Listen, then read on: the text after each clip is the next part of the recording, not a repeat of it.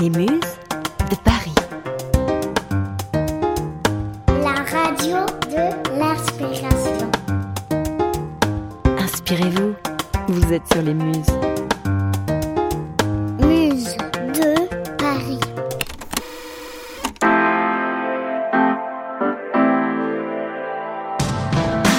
Bien le bonjour chers auditeurs et auditrices des Muses de Paris. Je vous retrouve aujourd'hui pour un flash inspiration du 29 octobre 2020 qui vous plongera dans les univers littéraires. Le confinement et le coronavirus n'ont pas que du mauvais. En effet, dans certaines régions, les ventes dans les librairies indépendantes ont explosé. Et oui, les lecteurs et les libraires ont été en manque de nouveautés pendant le confinement qui a mis à mal le marché du livre. Mais pas que. Deux mois, c'est long.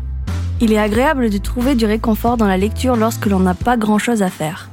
Bon, j'avoue que mon expérience sociale se base sur ma vie et sur quelques lecteurs compulsifs sur Instagram.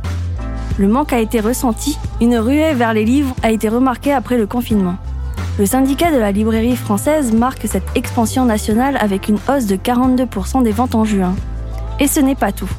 En septembre, on enregistre 6,8% des ventes supplémentaires. Et ce, en plus des 42% déjà comptabilisés en juin. Les livres reprennent leurs lettres de noblesse. Bien sûr, avec les règles sanitaires en vigueur, ce sont surtout les ventes en ligne qui priment. Cela est bien plus simple pour réduire les risques de promiscuité et de contagion grâce aux livraisons et à la mise en place de réception rapide en librairie. Et pourtant, ce n'était pas avec joie que les librairies indépendantes sont sorties du confinement. Mises à mal par une période incertaine, elles ne savaient pas si les lecteurs allaient suivre et les soutenir. C'est donc une bonne surprise quand justement ils ont tous répondu présent.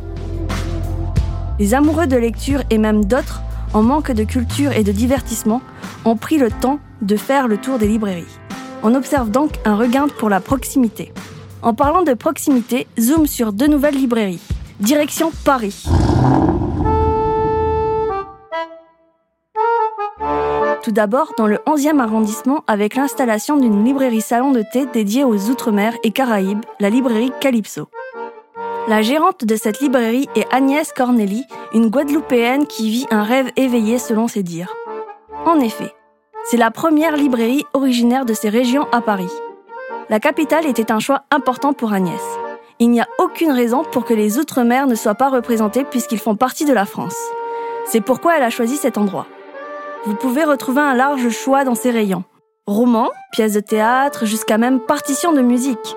À côté de cela, vous pourrez choisir tranquillement vos titres avec un café guadeloupéen et des pâtisseries martiniquaises. Elle a été financée grâce à une cagnotte participative.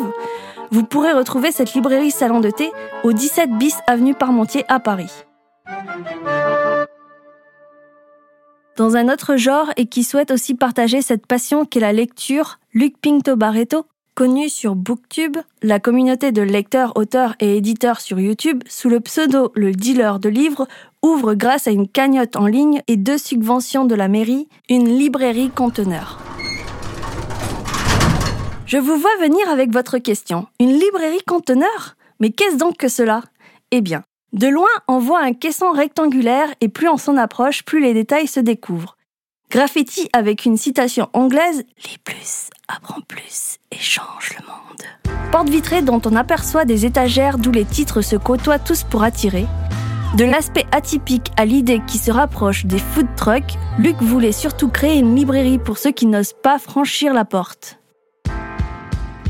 Il est vrai que certaines personnes ne vont pas ou ne tentent pas de rentrer dans une librairie classique pour diverses raisons qui leur sont propres. Nous avons dans un article de presse un témoignage d'un agent de sécurité à la gare et père de famille qui dit ⁇ Une première Il m'a conseillé et j'ai pris des bouquins pour mes trois enfants et moi, pourtant ce n'était pas dans mes habitudes. C'est avec ce genre d'aveu que l'on peut reprendre espoir pour le monde des livres. Maintenant que la rentrée littéraire est passée, un petit essoufflement se fait ressentir dans les librairies en général. Mais libraires, éditeurs, auteurs connaissent leur moment de gloire. C'est le cas de certains auteurs qui s'auto-éditent grâce à des fonds participatifs. Par exemple, sur Ulule, on peut retrouver actuellement beaucoup de romans en financement.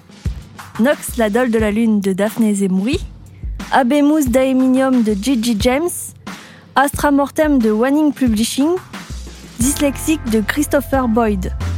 Retrouvez d'autres livres avec plusieurs genres différents sur Ulule et d'autres plateformes de fonds participatifs. N'hésitez pas à passer voir votre libraire, cela lui fera plaisir. Ainsi, allez découvrir de nouvelles librairies lors de vos passages à Paris. Et comme disait Montesquieu, une heure de lecture est le souverain remède contre les dégoûts de la vie. C'est sur cette note inspirante que je vous laisse pour ce flash du 29 octobre 2020, écrit et lu par Gwendoline pour les Muses de Paris. N'hésitez pas à suivre notre actualité sur nos différents réseaux sociaux et sur notre site lesmusesdeparis.fr.